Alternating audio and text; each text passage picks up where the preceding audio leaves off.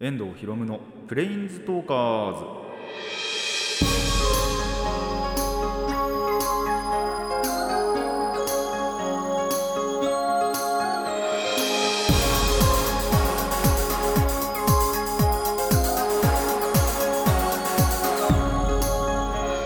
ラジオの前の皆さんこんにちは。遠藤博夢のプレインズトーカーズ。パーソナリティの遠藤博夢です。この番組はマジック・ザ・ギャザリングのプレインズウォーカーたちがさまざまな世界へ旅できるがごとくさまざまな話をしようという番組です。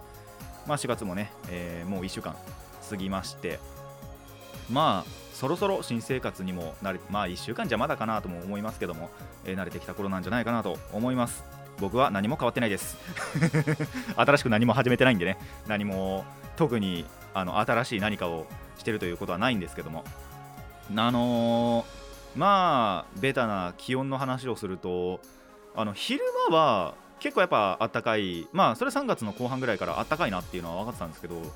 夜が寒いんですよね。もう寒いの域なんですよ。なんなら。あの今日今日とかこの収録の日のあの朝の話なんですけど朝っていうかま夜からですね。もうその前日の夜ぐらいからもうやっぱ寒くって。でっていうのを分かってたんですけどまあどうせ朝とかには暑くなるだろうって思ってたんですよ。で夏用ってことじゃないんですけどでもまあ毛布とかはさすがにいらないなって思ってたんです。でただ朝の6時とかかな多分。あの寒くて起きたんですよね。もう。てか起きたら寒かったというか。であの通常目覚めるよりも早くやっぱり目覚めちゃって。でもあと30分寝ようって思ってたんですよ。確か30分ぐらいだったんで。であのーさすがに毛布をかけました。それぐらい寒かったです。その毛布入ってる時ちょっと気持ちいいなって思いましたからね。それぐらい朝本当に早朝というかその時間帯は寒いなって思うぐらい寒いです。なんか。っていうところの気温差でねちょっとまた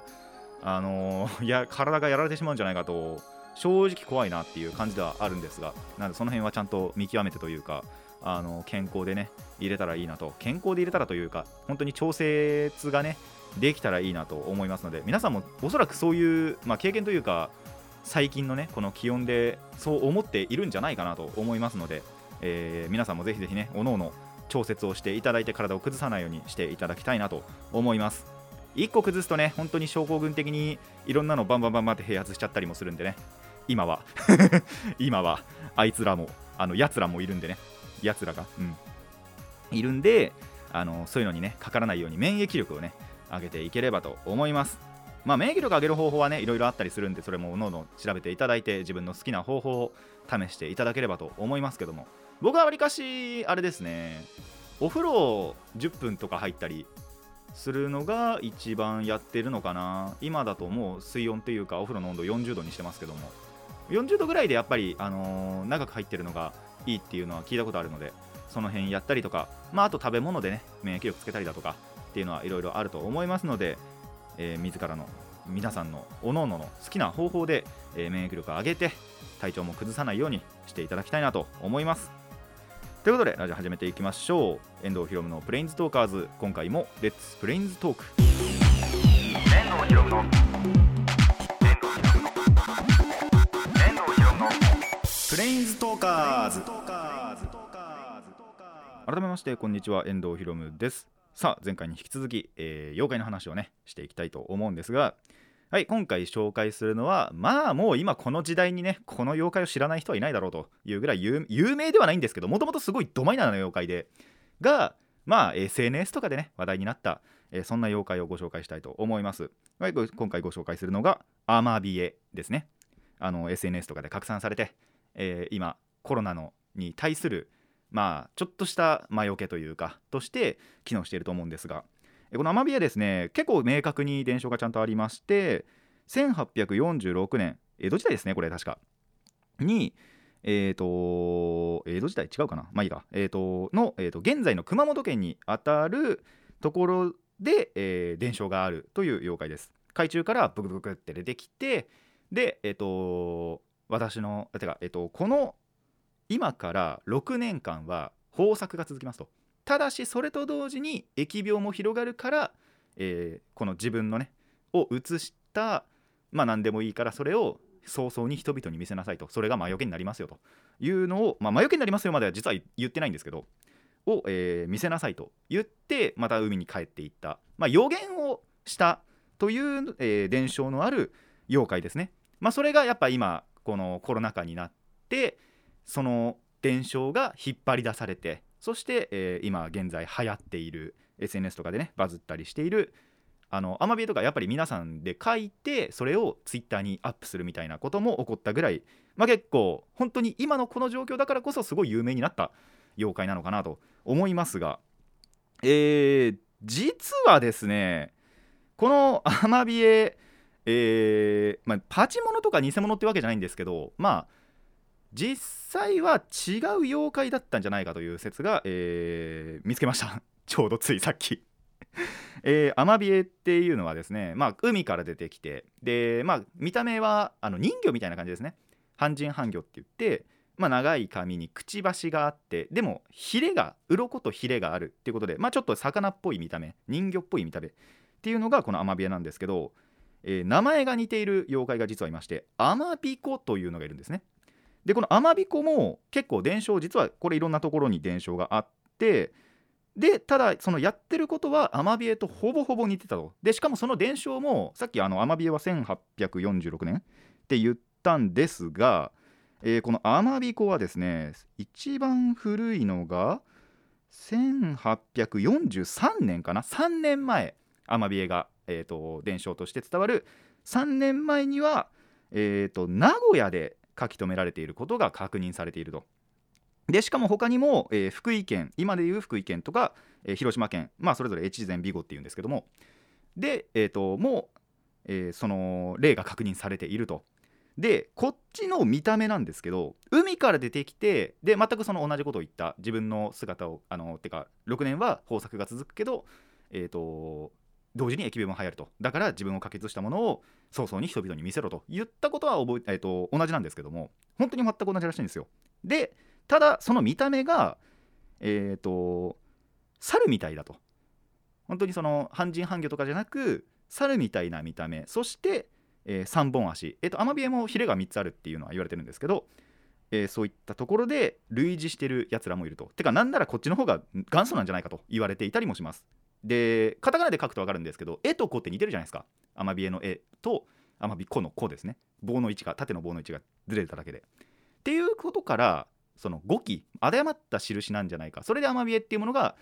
えー、熊本で発生して、まあ、パロディみたいな感じでね。発生して、えーと、それが今また発掘されたんじゃないかと言われています。なんでどちらかというとアマビコの方そっちのさらに元祖の方を、えー、SNS で流行らせた方がいいんじゃないかという意見も上がっていると いうのが、えー、豆知識ですねっていうこともありますので、ぜひこのアマビエとね、まあアマビエのことももちろん皆さん分かってるとは思うんですけど、アマビコのこともですね、えー、知っていただければと思います。アマビコの方が確かその明確にそうすれば、あのー、その無病息災というか、の、ふえー、なんだなんだっけな、無病長寿かな？を、えー、ちゃんとその語っているっていう伝承があるらしいので、本当に、えー、移すべきはこっちのアマビコだったんじゃないかというのは、えー、覚えておいてください。ぜひね、皆さんも調べていただければと思います。はい、えー、次回の予告としては、まあ、今回のね、これはやっぱりこのコロナ禍で流行ったっていう有名な妖怪なんですが、まあ、それ以外のね、やはり、その、このアマビエが流行る以前から、まあ、大体どんな人でも知ってるだろうという妖怪をは、まあ、まだまだやっぱりいると思うんですよ。皆さんもね、結構パッパッパって名前とか出てくると思うんですけど、その辺を、まあ、順番に紹介していこうかなと思います。ということで、えー、コーナー行きましょう。最初のコーナーはこちらです。散歩の話。まあ、でも、散歩の話って結構久しぶりに散歩の話をするのかなと思うんですけど、実は散歩そのものは結構まあしてたりする。あのー、お金とかね、下ろしたいなって思った時に、そのままいろんなところまた巡ろうかなって思ったりすることがあるんで、わりかししてるんですが、まあ、この日というか今回は何をしたのかと言いますと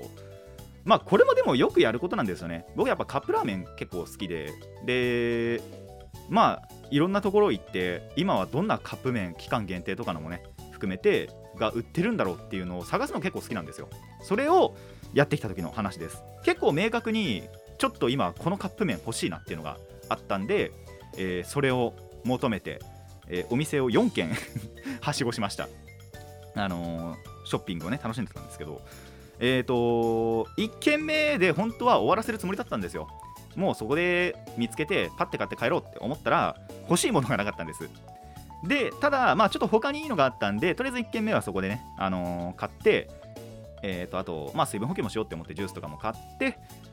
で、まあ、なかったし結構その1軒目まあ別にそこまで近いわけじゃないんですけどもでもこのまま帰るのもあれだなって思って、えー、2軒目行こうと。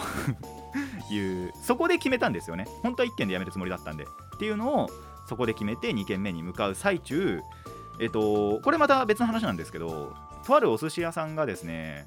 まあ安いセールみたいなのをやってるんですよ。平日だけかな多分。やってたんです。あのめちゃくちゃ混んでましたね。旗でやっぱりその安いっていうのがあったんで中パッて覗くじゃないですか。めちゃくちゃ混んでたと思ってめちゃくちゃ密だなっていうのも思いながらまあそりゃそうだわなって思いましたね。やっぱ皆さんもねお寿司安かったら食べに行くと思うんですよ。なんでそうしょうがないかなとも思うんですがいやそれにしてもすげえ混んでたなって思ったんでそりゃそうなるわなって思いましたね。なんでちょっと今寿司に食べに行くのはあれなのかなって難しいのかなって思ったり。まあ別に寿司そんな好きなわけじゃないんですよ。あの嫌いとも言わないんですけど。でもやっぱ高いじゃないですか。だからあんまりめったに行きたくないんですよね。あの友達が結構頻繁にではないですけど行きたがるんですけどよくそんなに行きたがるなって思うぐらいやっぱコスパがね コスパがねあんまりよろしくないんじゃないかと。僕はの中では思ってるんで。なんであんまり行きたくはないんですけども。なまあ家族とかそういうおめでたいことがねあればまあ行きたいかなと。ただ本当に安くなっててあのまあ皆さんもね行ってるお寿司屋さんとかあると思うんですけどもぜひ回転寿司行ってみてそして安い時にはねやっぱ行ってあの楽しんでいただければと思いますがその代わりめちゃくちゃ混んでるということだけは、えー、覚悟しておいてください。で、えー、それも見つつはために見つつ2軒目に行ったところ2軒目何もなかったと。本当に何もなかったんですよ。マジでなくって、えー、何も買わずにそこはもう早々に立ち去りましたね。早々にでもねえかな。ちょっといろんな探し物もしてから、えー、去りました。あのー、変わり映えしないってほどじゃないんですけどでも別に買いたいなってなったものがなかったんですよね。カップラーメンもそうですしまあ他のやつもそうですし。はなくって。で3軒目はもうなんならコンビニなんですけどコンビニまあちょっと近くのやつ寄ってでそこもまあやっぱりまあそこにないってのは分かってたんですよ。一番欲しいのがね。ないってのは分かってたんですけどまあやっぱコンビニということでねあのー、カップラーメン結構潤ってるというか逆にこっちの方が充実してるんじゃないかなっていうぐらいやっぱコンビニでしか売ってないカップラーメンとかあったりするんでそれを、えー、2つとか3つぐらい買ったのかな。買ってから、えー、本当はそこでやめようと思ったんですよね。ただ次ちょっとドラッグストア見つけてあドラッグストアもまあ売ってるよなって思ってドラッグストア寄ってそしたらなんとそこでは見つけたんですよね。一番欲しかったものが。見つかったんで、え、買ってジュースも買ったかな確かその時。とかも買ってからやっと帰ると、えー、実はこの間にお昼が過ぎてたんですけどお昼ご飯を食べずに ずっと歩き回ってました。だいたい2時間とか3時間ぐらいだったかな。は、えー、歩き回ったそんな散歩のお話だったんですが、えー、今それいうことでですねなんとカップラーメンが4つぐらい余ってるっていう 自分の部屋にねあのカップラーメンがあるんで、えー、これから消化していきたいなと、あの本当にね今回はちゃんと買いたいものっていうのが買えたんでそれも味わいたいと思いますし、まあ、それ以外にも本当に興味をそそられるというかあの美味しそうなカップラーメン。まあ今回買ったのですね意外とカップ麺と言ったんですけどカップラーメンというよりは油そばですね。僕は油そば普通に好きなんでその油そばをたちをラーメンももちろん買ったんですけど油そばとラーメンをですねこれから紹介していきたいと。えー、どうしようかな。僕はあんまり味のてかそういうグルメレポートはできないですしあと商品名出すのもどうかなってちょっと ネットラジオとかにねと思ってて今あのお店の名前も全然出さなかったんですけども。なんで、えー、感想はね本当に美味しかったですとしか 言わないとは思うんですがまあ食べきったり、まあ、1つでも2つでも食べた暁にはここでまたお話をしたいかなと思っています。カップ麺やっぱねいろいろ魅力的なものありますので皆さんもぜひカップ麺いろんなカップ麺に触れてそして食べていただきたいなと思います。ぜひぜひ、えー、買って食べてみてください。以上散歩の話でした。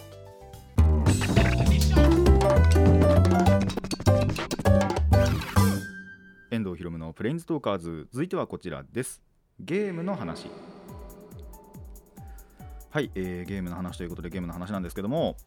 あのー、最近ですねまたもう一つ面白そうなゲームがあったのでまあ実際にやりたいなともまだ思ってはいるんですがとりあえずはねこの紹介というかてかまあもっと言うとそれの配信を見たっていう話なんで2時3時の話でもいいかなと思ったんですけど、えー、とにかくねその辺の話をしていこうと思います。以前クトゥルフの呼び声 TRPG っていうのはご紹介したと思うんですけど実はあれってまあその数ある TRPG というテーブルトーク RPG の中の、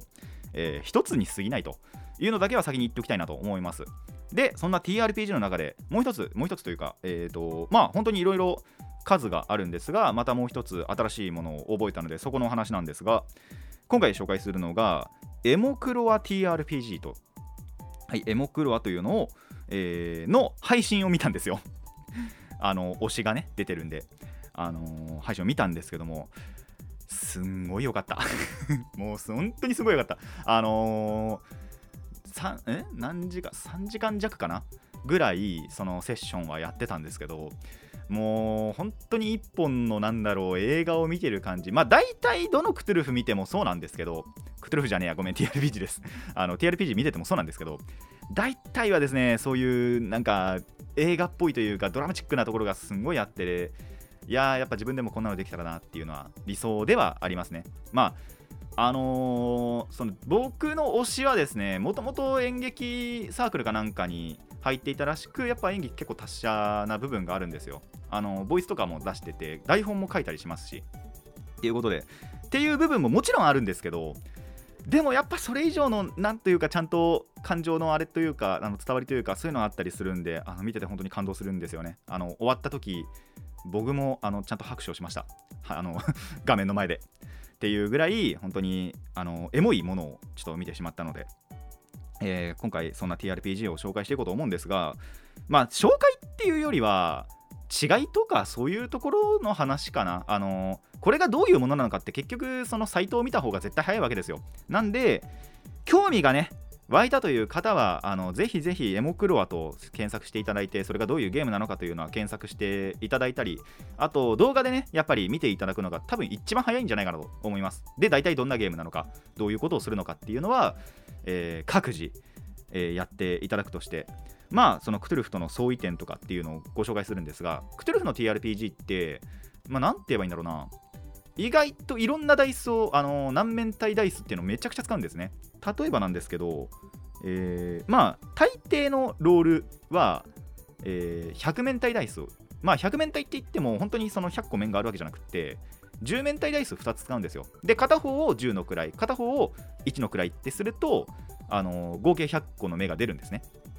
なんで、えー、それを2個振ったりしてあとまあその専用のあのちゃんと10桁のものが書いてある点図点ダイスっていうのもあるんですけどそれで100面体を振ったりだとか、まあ、他にも4面体6面体8面体10面体20面体っていう結構本当にいろいろな、えーと、ダイスを使うんですねあのクトゥルフは。っていうのと違って今回のこのエモクロアは10面体ダイスしか使わない多分プレイあのプレイヤーを作るキャラクターシートを作ったりするときは違うのかもしれないんですけどちょっとそこまで調べてなくて。でなんですけど技能ロールとかあとは何だろうな。あまあ技能ロールだけか。の時は本当に10面体しか使わない。ただその代わりその1つをめちゃくちゃ数使うっていうあのシナリオによっては。あの20とか30とか使ったりすることはあのまあそれはキーパーあのディーラーっていうんですけどによるんですけどまあいっぱい用意しておいた方がいいのかなと。まあそれも実を言うと、えー、スマホとかパソコンとかあるとそのパソコン上にツールがあったりするんですよね。パソコン上っていうか、えーと、ウェブ上にツールがあったりするんでもうほぼほぼなんですけどあの今の TRPG って紙とペン必要ないっていうあとサイコロもほとんど必要ない。あのネット上でランダムに振られたりもするんで触れたりもするんで実質スマホとかさえあれば全然いけたりするので、えーとまあ、それはクトゥルフも同じなんで、ぜひやりたいと思った方はですね、あのスマホとかで調べていただけたらと思います。で、このエモクロアもう、その結構無料公開とかがちゃんとされてて、ルールブックとかもあのウェブ上で無料で読めますし、でシナリオとかあの作り方とか、あとどういう、あはい、あのエモクロアってそのクトゥルフはそのクトゥルフ神話っていう架空の神話なんですけどそこの神話生物が登場することでなんだろうその独特のホラー感というかを出すんですが、えーこのエモクロアではそれとまあ似たようなものではあるんですけど独自のなんだろう、えーそういうシステムとしてホラーじゃないんですけど、えーシステムとして怪異が出てくる。あのー怪異ってなんて言えばいいなんて言えばいいんだろう。まあもののけ妖怪の怪に異なるで怪異。が出てきてまあそれとなんだろう何かをいろいろしていく。それによって感情が動かされることによって話が進んでいく。っていうのがこのエモクロアという、えーゲームなんですね。でえー、とその回がどんないろんな回があるのかっていうかも全部ウェブ上で見れてしまうので結構どんな人でも、えーできてしまう。そんなゲームなんじゃないかなと。でそれをけそのゲーム制作者側があのもう本当に無料で見てください無料でこういうのやってくださいっていうのを本当に言ってるゲームなんで誰でも簡単にできてしまうので本当におすすめ TRPG の入門としてもおすすめできるんじゃないかなってもしかしたら思いますね。クトゥルフってルールブックが5000円とか本当にしちゃうんでそこが結構入りにくい部分だったりあとサイコロもすごいいっぱい用意しなきゃいけないしっていうのがあって、えーのーちょっと入りにくいのかなって思うところもあったりするんですけども。まあこのエモクロアは本当にそういうところが全部無料で見れてしまうのがすごいいいところというかあのおすすめできるところなんじゃないかなと思います。でえっ、とそうですね。もう一個じゃあゲームの紹介というかツールとか、はい、あのキャラクターシートとかそういうのはいろいろ用意されていますので本当にね気になったという方は、まあ、まずはやっぱりその動画いろんな配信者さんがあのやっている動画を見て、まあ、大体どんなゲームなのかっていうのを理解していただいたりでそれがねやっぱりそのウェブで検索してもらってあのルールどういうこういう時はこういうルールがあったりとかこういうあのプレイヤーを作る時はこういうプレイヤーを作ればいいとかこうやって作ればいいとか。であとツールはこういうものがあるからもう本当にスマホとかパソコンとかさえあればいいんだなっていうのは理解していただければいいなと思います。ちょっと順番前後しちゃったんですけどそうえっ、とまあ独自の解釈っ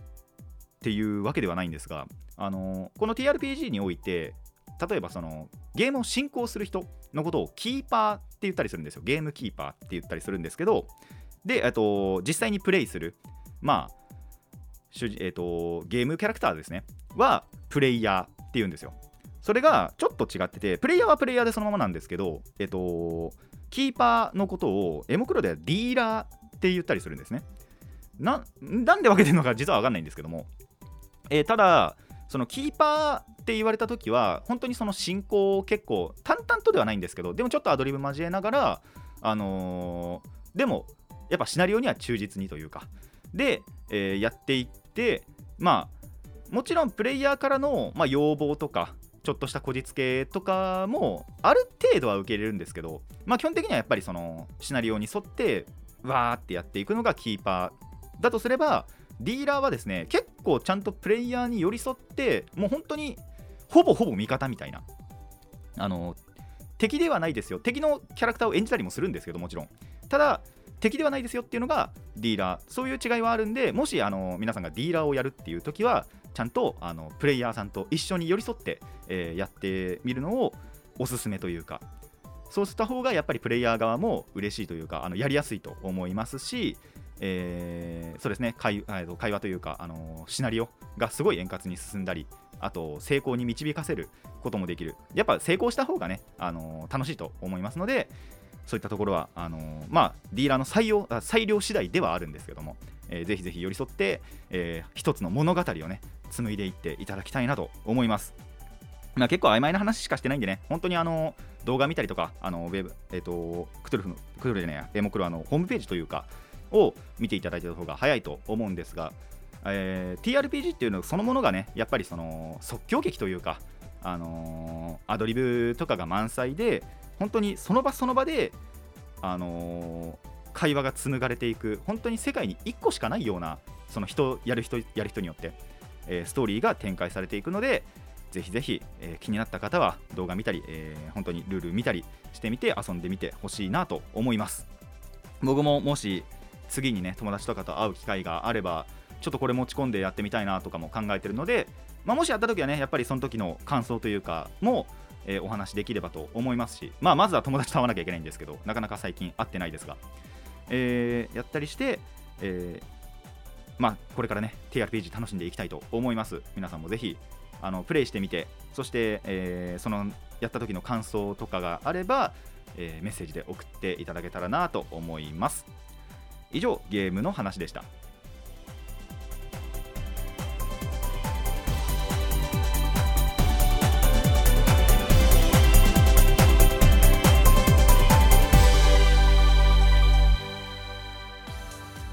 遠藤ひろむのプレインズトーカーズそろそろお別れのお時間になってまいりました。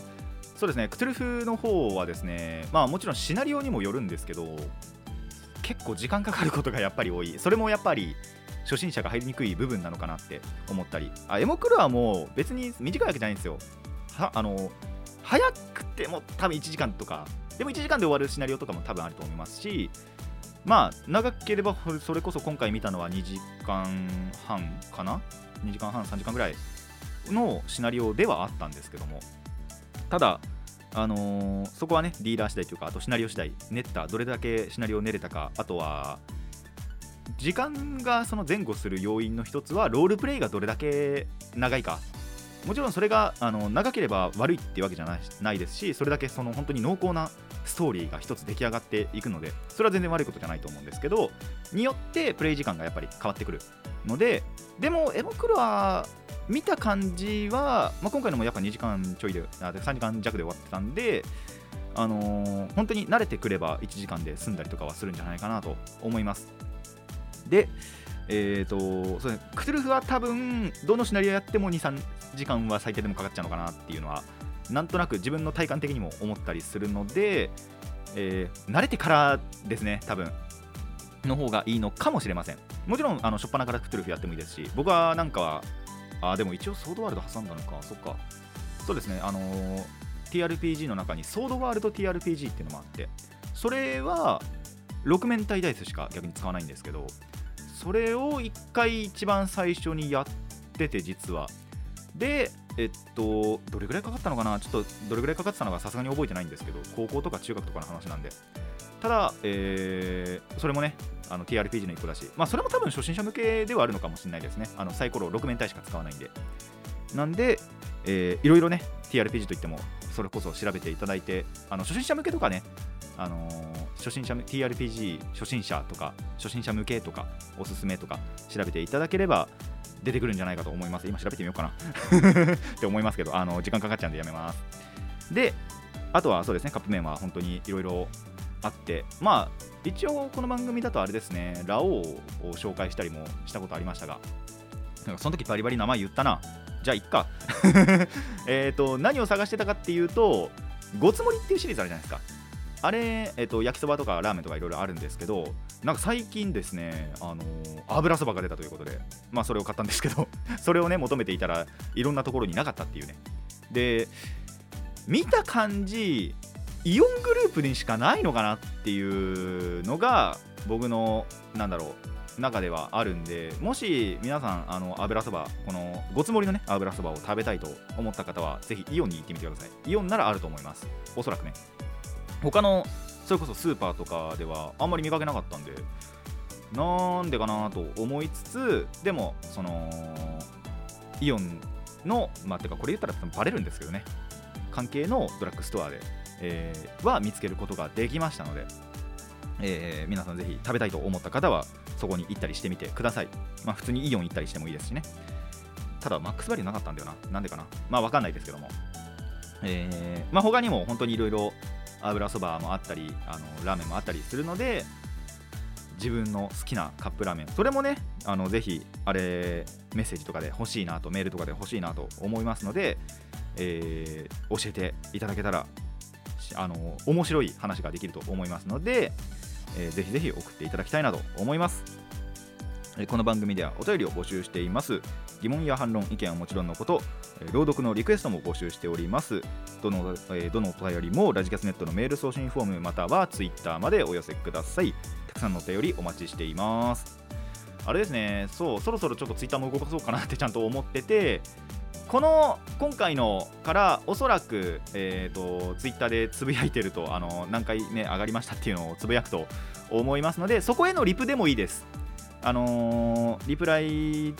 ただければあのその何回上がりましたに対してのリプライとかいただければリプライで、あのー、このさっきのね意見、えー、疑問反論意見なんかを言っていただいたり、あのー、メールについても言っていただいたりすればそのコメントというかメールとしてカウントしますのでぜひぜひ送っていただければと思います。